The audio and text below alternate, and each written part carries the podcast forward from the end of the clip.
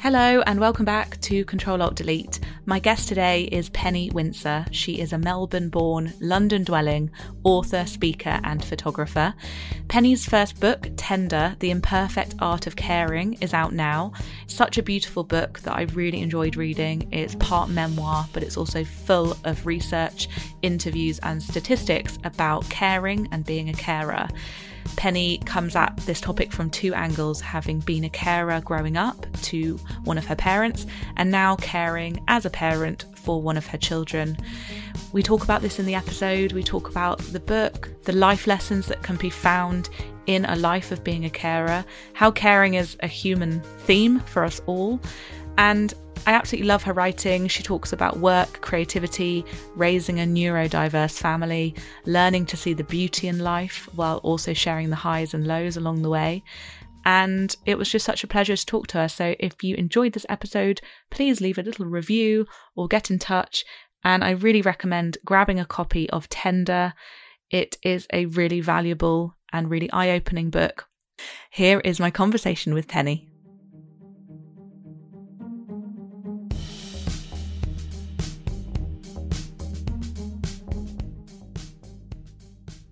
So I'm so excited to finally have the lovely Penny on the podcast. Welcome. Thank you so much for having me. I was rereading your book last night in bed. Um, I read Tender when it came out, and I reread it last night, and I, it just reminded me what a beautiful book it is in so many ways. It's obviously kind of part memoir, but you've got a lot of other people's stories in there, and I felt like it's kind of a book of life lessons. I, did you kind of intend it to be that, or did that come out naturally when you were writing? It's it's funny actually. It changed a little bit because um, they're all things that I'm interested in. It's all the kind of processing that I've been doing over the last however many years, and um, I, I, realized at one point that it was caring particularly I wanted to write about because I've got two different experiences as a carer. Um, I'm my son is autistic and has learning difficulties, but I didn't want to write about that on its own. I didn't want to write a straight memoir. Mm. Um, what was interesting to me was how it related to my experience caring for my mum, but also what was more interesting is the conversations I had with other carers and what I thought would be fun for me. Because of course selfishly i think we do what, what's interesting to us don't we? Yes. um, was to talk to other carers about their experiences and see that what we have in common. Um, so that's why i decided to to do it that particular way. But what was interesting is I really started out going, right, I'm writing this for other carers. Um, and then during the process of writing it, there was one interview in particular that I did with um, David, who's in the book, who's actually um, one of my closest friends' fathers, who I grew up on the same street with, and I know them very well. And he's been supporting his wife, Ray, who has Alzheimer's. And he's a retired, very recently retired GP. And when we had the conversation, we hadn't spoken in that depth for quite a while. We had this incredible long conversation. And he said to me, I wish I had known as a GP, I wish I had known what this was like. I didn't pay any attention to the carers that came into my GP room. I was looking, I was looking at my patients. I was only focusing on them. And it was at that moment that I realized the book was maybe something else. It wasn't just father carers. I suddenly realized I really wanted professionals to read it. And um, and then when it came out, a lot of parents who don't have disabled children um, started talking to me about how the, a lot of it resonated with them and their experience of parenthood. So I think these ideas are, they're just about life. Um, caring, I think, is a really very natural part of being human. Um, and so I don't think you can kind of almost separate it out from everything else in a way.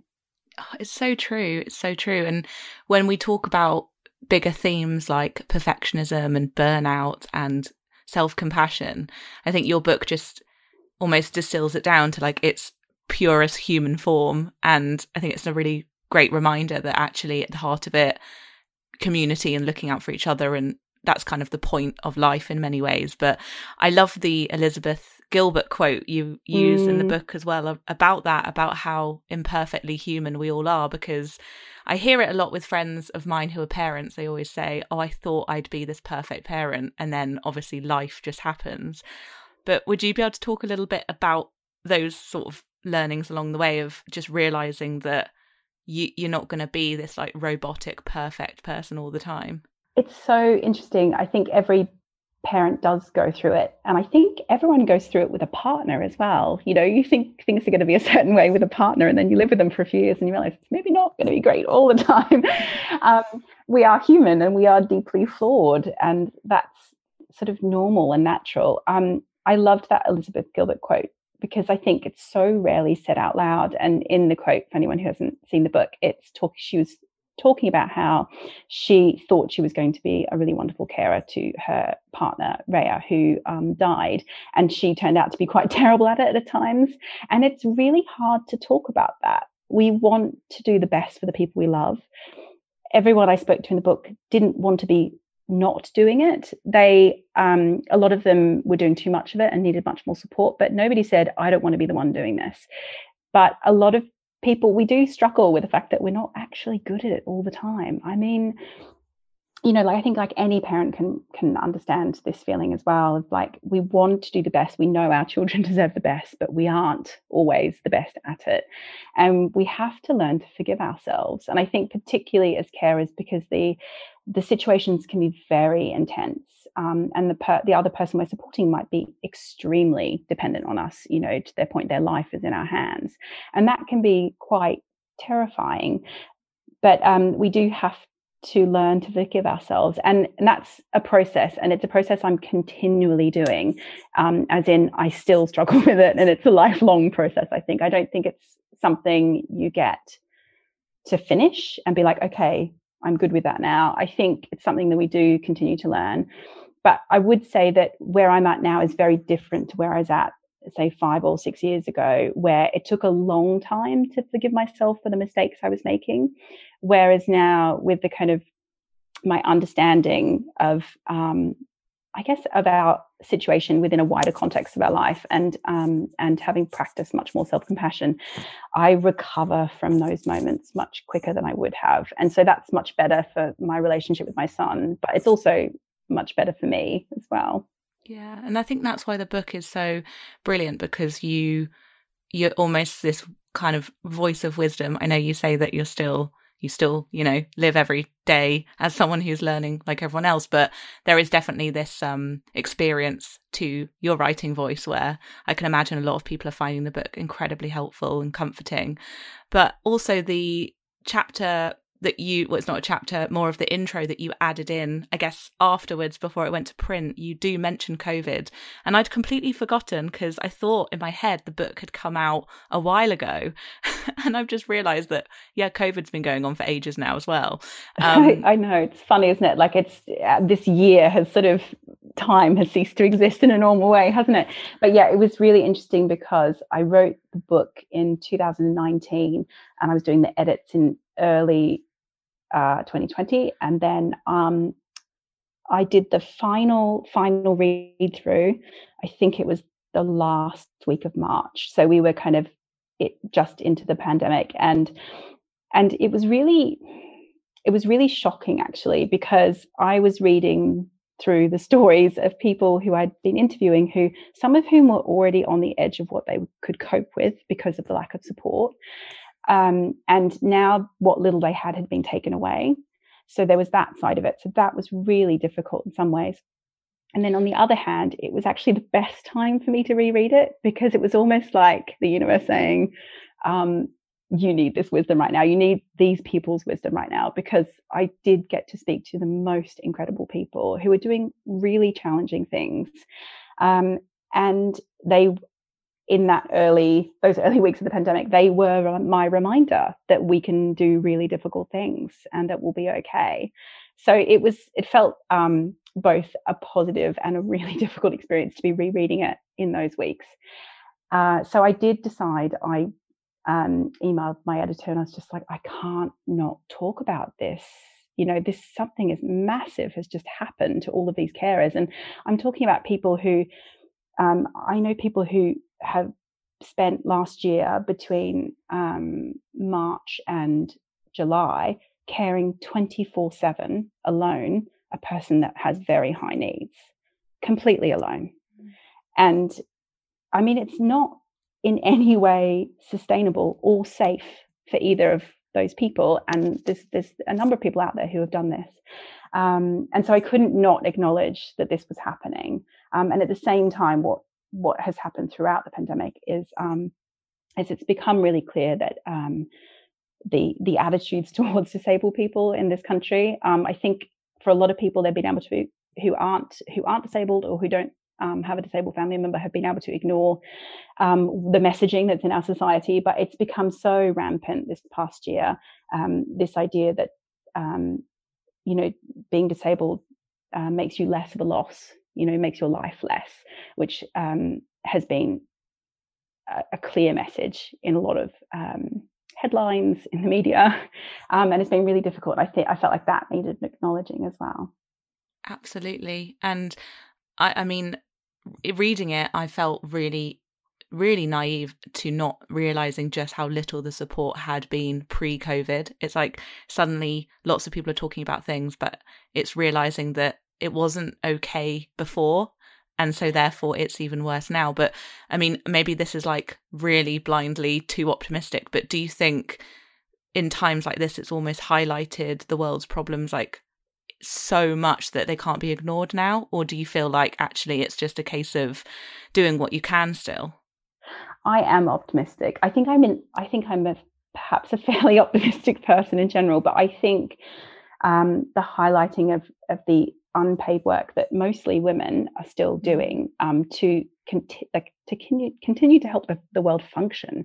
Um, and I think it's been massively highlighted this past year but also I think in our country the um, the really big gaps in social care um, ha- cannot be ignored anymore. I don't imagine that anything immediate is going to happen about it, but I I think we're at a point where we can't ignore it anymore, and it's been sort of since you know 2010 um, the social care system has been you know systematically dismantled and so that really really needs to be addressed and of course the needs uh, the social care needs are increasing in this country because the population is aging. So, um, yeah, it really does need to be addressed. And I think this year poten- has the potential to um, help that. I'm, but perhaps some people think I'm far too optimistic about it. I'm not sure. I guess back to the life lessons thing. And one thing that I highlighted in the book is just this way of taking each day as it comes. And I know that sounds really obvious, but people have said that in, in the pandemic a lot, haven't they? Like, oh, I'm just, you know, taking one day at a time. And it's almost that like Buddhist thing of like letting go of control and making peace with the impermanence of life and just going with the flow a bit more. But when I look at someone like you, I do think, oh my God, you're so, you, you seem so kind of good at doing that and even when you, on your instagram stories when you're sharing something you're so passionate about you still you still feel like someone who's taking each day as it comes it's interesting. Like um, at the beginning of the pandemic, I it sort of became clear to me that that um, I guess carers and disabled people, I think both, um, and people that have had experienced other kind of challenges like that, um, are almost quite well placed to deal with the challenges because um, we're very, as a family, very used to having quite a few things outside of our control. I don't control, I couldn't really control where my son goes to school. Um, a lot of people don't realize that about disabled children. You know, he can't go to just any school. So um, this is a joint decision. Obviously, I had it say, but um, it's a joint decision with the local authority and um, and a whole panel of people who um, decide what's best for him. Um, I can't just move across the country without risking not being able to get an education from him for him. Um, I can't control what time he goes to and from school because he has transport because the school's quite far away.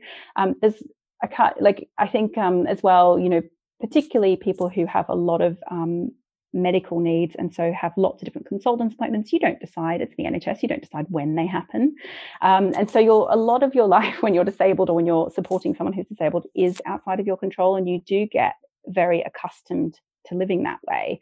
Um, and it's hard. It's really hard. But I think what I realized is, you know, with practice, you do get better at it. um, I still fight against it. I still find it hard. I still would love it if my family did not need the kind of outside support that we did. I still wish so much sometimes that we were the kind of family that could be self contained um, it's really hard needing so many other people. I need carers to do certain things. I need, um, we're very reliant on school to provide structure and um, support for my son in a way that is not so necessary for a non disabled child. Um, and you know what? Sometimes I still hate it. I still hate that feeling. And I think part of it is I was also a carer for my mom when I was a teenager. And I became very independent very young because of that. And I always prided myself on that independence. And also, people, other people praise me for it. You know, like I've always been just got on with life, right? I got on and do my own thing. Um, and it's tough learning to rely not just on services, but also other people because I'm also a single parent. And I, I do rely quite heavily on my local friends, for instance. Um, and that's been really um, a hard lesson to learn, but also really rewarding. And I'm glad I've been forced to rely on my friends in lots of ways. It's been really, really um, enriching. Um, but it's not, it doesn't mean it's easy still.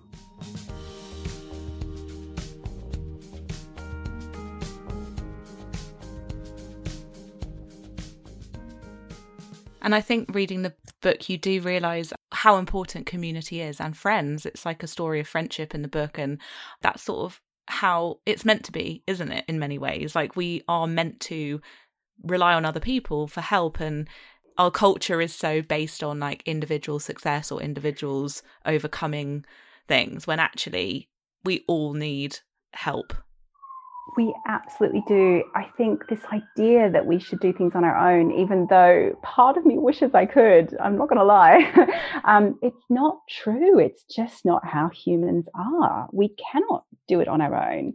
Um, we we just absolutely can't. And I think we've been sold this myth that we can. Um, and that's, you know, part of the reason. I mean, I do have a chapter in there called self care, which I ummed and ahed about titling it that because I do have a bit of a problem with that word because it implies individual responsibility. And I think um, there's a lot of structural reasons why um, looking after ourselves is really difficult. It's really challenging as a carer to look after yourself. Um, even just something as simple as getting sleep can be really difficult to get um, for a lot of carers. So putting that emphasis on the self, I think, is um, is a I think it's a mistake. Um, I think it's a kind of um, collective responsibility that we have to each other, um, and I wish we would sort of look at it in that broader, more collective way. Um, and I kind of hoped to do that with the book, to have us look beyond what is our individual responsibility and what is our collective responsibility. Yes, definitely. Because I interviewed Laura Mucha recently, who wrote a book about love, and she talks a lot about how in British culture we're like, oh, what goes on behind closed doors isn't any of our business, when actually we're each of us are all each other's business and responsibility mm, without being yeah. nosy. It's like if someone's in trouble, actually you have a responsibility to help when you can.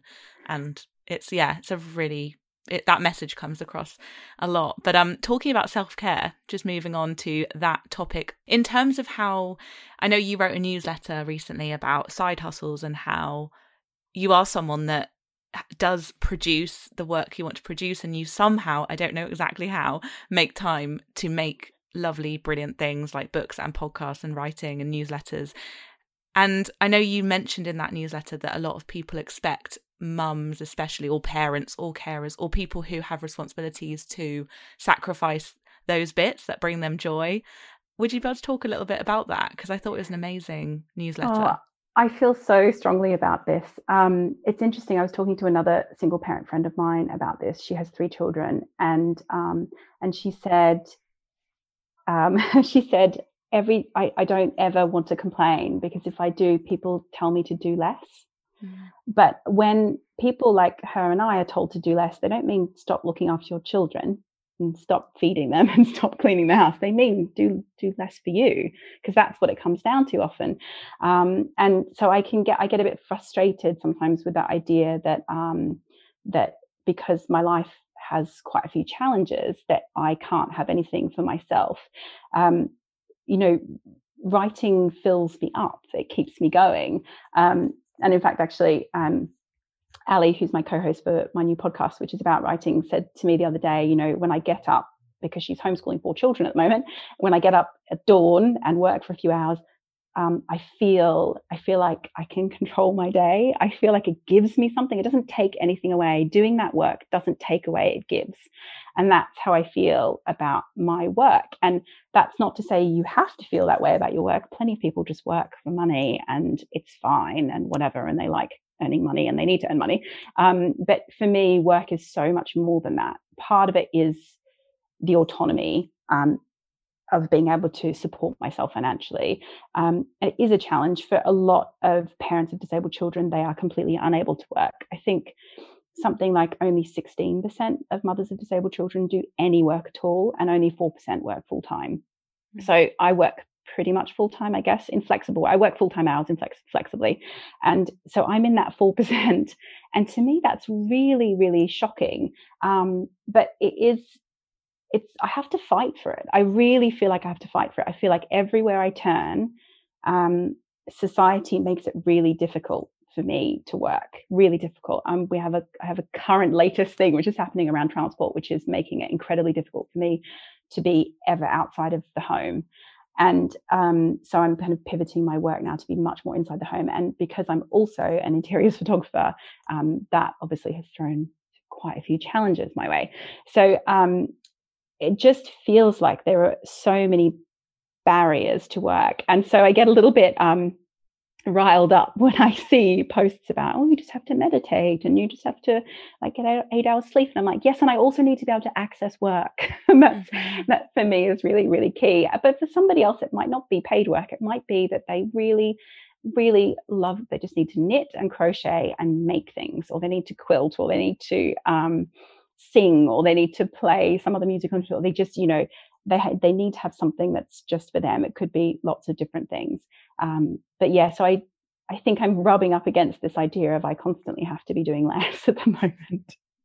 And for you does it look like stealing little moments or is there a, a like a way you now kind of put it into your day? I know that clover stroud has started this like early morning 6 a.m writing prompt. Oh, I know. I love that. And I'm every day I'm seeing on her stories um, all the people who are sharing their their 6 a.m. pictures of themselves in their laptop on their own with no one else around. I love that. Um, for me, actually, um, it's letting my children have quite a lot of screen time and deciding just to accept that that's how it is at the moment. Um, that's it doesn't sound like a big thing, but it is actually culturally a really big thing to accept that they're off doing something in their room and I'm not interacting with them and I'm choosing to do two hours work and let them do whatever they want on a screen. Um, it is, it takes a big mindset shift to be able to to allow yourself to do that kind of thing. Um, but also, even um, in normal times, I would say, unpandemic times, um, I do I do actually have quite a lot of friends that really struggle to um, use school times and paid carer time. So when their children are with childcare, like that they're paying for, to do anything other than earn money. They, they just don't give themselves permission to do anything else except work. And they'll give themselves, they'll pay for the minimum childcare they can because they feel guilty about using childcare. And for me, I have never felt guilty about using childcare. Um, I'll use what I know I need, not the minimum. Um, and when and obviously there's a there's an affordability thing here, and I'm not talking about people who cannot afford to pay any more whatsoever. I'm talking about people who don't allow themselves to pay any more. They don't value their time as much as say getting a, a takeaway on a. I know plenty of people who buy a takeaway on a Saturday night for 30 quid, but they wouldn't spend 30 extra quid that week on childcare. Um, so I think it's not just about stealing the time, it's about making decisions about what's really important. And for me, um, having enough time in my day not to rush through work and feel like I'm running all the time, but to allow myself to be able to think because I do, you know, I mean, you know you have to have thinking space. You need to be able to, to be able to put ideas together stuff. You need to be able to think. Um, and if i have a really short amount of time to work i don't exercise i won't eat lunch i won't um, do any of those other things and because i also have a disabled child there's a lot of things i can't do when he's with me so um, i've also naturally had to use childcare to even do things that I know other families would do would they'd take their children along, um, like running errands and doing all that kind of stuff. That's something I can't do. So I had to make a decision a while ago about whether or not I was going to allow myself um, the time that I needed rather than the bare minimum. And I and I decided to give myself that time. And I put my childcare costs above absolutely everything except obviously mortgage and food. Mm-hmm. But my childcare costs are up there with my highest. And this is also because I'm Australian and I don't have any family in this country as well. So I don't have any um, unpaid childcare. Um, and also, my son's needs mean that I can't just drop him around to a friend's house. I can't do informal swapping with him, although friends have very, very kindly stepped in in emergencies. But I do save that for pure emergencies because it doesn't work very well and it's um, hard for my son. So, um, yeah, I just I made a decision to give myself the time I needed, and I'll do everything I can to make it happen. Yeah. Oh, that's that's so powerful, and I think it is crazy looking from the outside looking in because obviously I don't have children, but I've seen how much women especially seem to have to justify the way they live their lives. We do have such strong ideas about motherhood that are so pervasive. We don't even see them as cultural, we just see them as fact. um, and one of them is that if you love your children, you spend all your time with them unless you're working, and then that's okay, you know. Um, and so I think giving yourself permission to do something other than essential paid work, um, you know, even during the pandemic, for instance, I started writing a novel, um, not because I needed more stuff to do, but I needed something different. I needed something that was just for me, that nobody was waiting for, nobody's expecting it. Um, it's all what I feel like doing and nothing to do with what's being commissioned or anything like that. Um, and I know a lot of people who didn't give themselves permission to do anything um, during the pandemic, except maybe really, really basic self care things to keep them, you know, sane. And I was like, okay, well, I'm going to do slightly more than that. I'm going to get some sleep. I'm going to feed myself quite well because I could do that because we, you know, we can cook and stuff. Um, but I'm also going to do something fun. it always reminds me of Julia Cameron, and she, in her books, she always references a friend who's like, I've started writing and like my depression has lifted. And obviously, that sounds so generalized and very light and very easy. Obviously, it's not that, but she just says that like people float into her life and tell her that creativity actually does take away a layer of, I don't know what, some negative emotions. It is, yeah. I have I have so much I could say about that, but I actually I got her book, The Artist's Way, when I was I was very young. It was like my first job. I was living in New York, and I lived with a writer, and she gave me that book. It's 20 years ago, and I've been doing it ever since. I mean, it was just yeah, it was life changing. This idea of, and I, I think aside from the journaling and the idea of morning pages, which I don't do daily, by the way, especially not since I've had children. I I go through phases when I need to use it. I, it's a tool I kind of come back to, but um the idea of an artist date, I have held on to that, obviously not during the pandemic, um, but that is a, that is something I've been doing for 20 years because of her. This idea of having some time that's just for you, that's just about play and about creativity, without any expectations, um, and without having to kind of turn it into something productive or monetary with monetary value to it. Um, and it's it's really powerful. Yes, it really is. And also on that note, I just wanted to end maybe on a more of a simple tip for anyone listening who might be struggling. But in the book, you talk about sort of identity and labels. And I know some of the people you interviewed, they never really called themselves a carer. But I have a friend actually who very recently has turned into a carer. I have seen her definitely not take as much time for herself at all. I wondered, is there anything for someone who feels like they have completely lost that side of themselves? Anything to start off mm. with? Maybe that's oh, a hard question. Gosh. It is a hard question because it's so personal. Just yeah. like, you know, you and I might find that through writing, but somebody else might not. Yeah. Um, I would say that I really, really, truly believe that in order to be a good carer, you need to have a part of yourself that's for yourself. Um, I think taking, giving your all to somebody, it's almost too much pressure on that person as well. In the same way that I think revolving your entire identity around your children um, is quite a lot of pressure for those children to kind of fulfill you. So um, I would say you wouldn't be hurting that other person by having something that's just for you. Um, and I truly believe that I think you'll you'll be giving them something as well by having just a little part of your life that's just for you, and whether that's um, spending time, obviously not spending time with friends in real person in real life, but you know whether it's activities or whether it's friendships um, or whatever it is, whatever that person needs.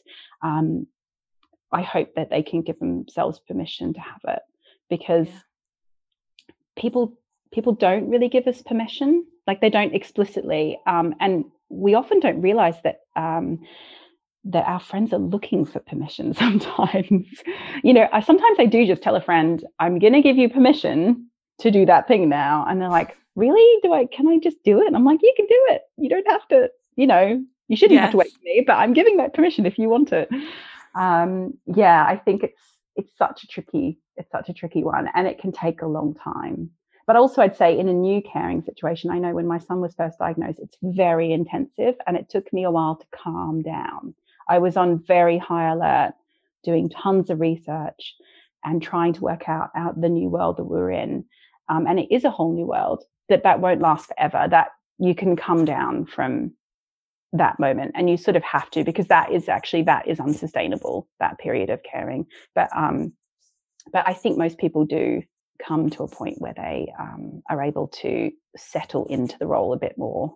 That's so wise. Thank you. And actually, there's a bit in the book that I underlined that said, and this might be paraphrasing actually, but it says self care isn't about putting yourself first, but it's just saying, I matter too.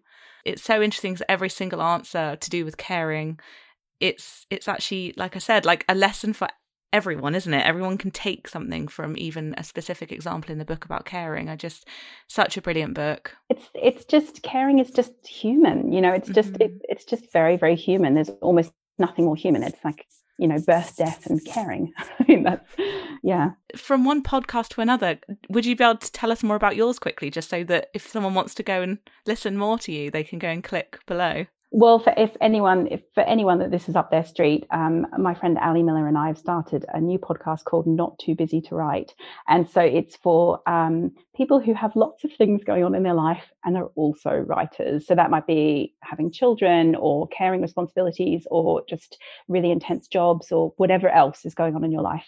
Um, yeah, so uh, we have the trailer is up at the moment. Um, the official first episode will be out mid February. I can't wait to listen. It's such a good idea, and it's so everything that you encompass in a podcast form. So I'm excited. well, and for specifically, maybe for slightly writing nerds, but actually, we will talk about creativity in general. So for people who are not writers but want to be not too busy to do other creative pursuits, it will um, it will probably be interesting to you too. Amazing. Oh, well, thank you so much for coming on and letting me ask you all the questions I wanted to whilst reading the book. I'd underlined so much. And um, yeah, the paperback is out this year, isn't it? Yes, it'll be out in June, I believe. Yeah. Wonderful. Well, thank you again. Thanks so much for having me. Thank you.